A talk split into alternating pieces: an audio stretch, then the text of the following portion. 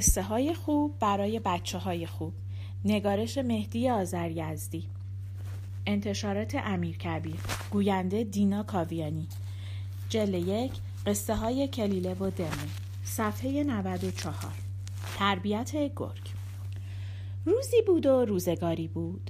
یک مرد پارسا و نیک سیرت بود که بعد از رسیدن به کارهای روزانه تمام اوقات خود را صرف موعظه و نصیحت می کرد و همیشه با خود می گفت چون من طمعی از کسی ندارم پند من در همه کس اثر می کند غالبا هم درست بود زیرا اگر در نصیحت هیچ گونه قرضی و طمعی نباشد و شنونده هم قابل هدایت باشد اثر بخش می شود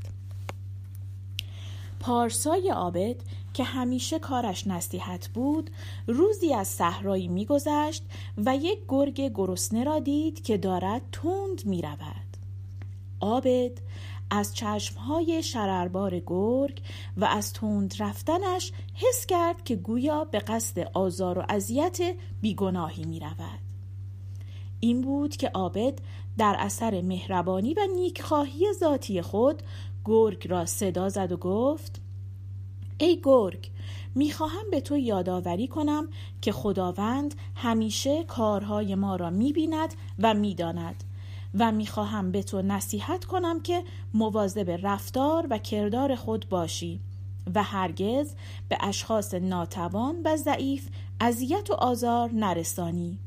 و دنبال گوسفندان بیگناه نیفتی و بدانی که مردم آزاری عاقبت خوشی ندارد و ظالم سرانجام به بلاهای سخت گرفتار می شود من این را از قول خودم نمی گویم بلکه همه پیغمبرها گفتند و مردم دنیا تجربه کردند امیدوارم اگر تا کنون هم به کسی بدی کرده ای توبه کنی و بعد از این به هیچ کس آزار نرسانی.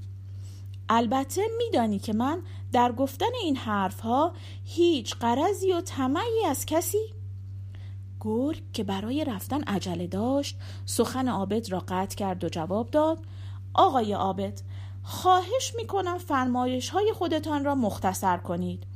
چرا که من خیلی عجله دارم و کار خیلی خیلی واجبی دارم که نمی‌توانم زیاد معطل شوم و الا همیشه برای شنیدن نصیحت شما حاضرم. و گرگ شروع کرد به دور شدن.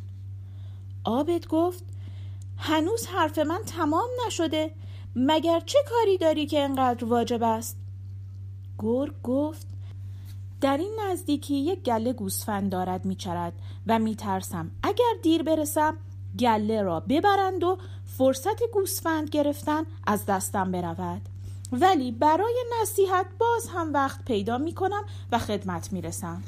این را گفت و پا به دویدن گذاشت آبد قدری ایستاد با خود گفت مرا ببین که می‌خواستم با نصیحت این ناپاک را از مردم آزاری توبه بدهم و یادم رفته بود که گرگ را با ضرب چوب و کارد باید توبه داد زیرا توبه گرگ مرگ است.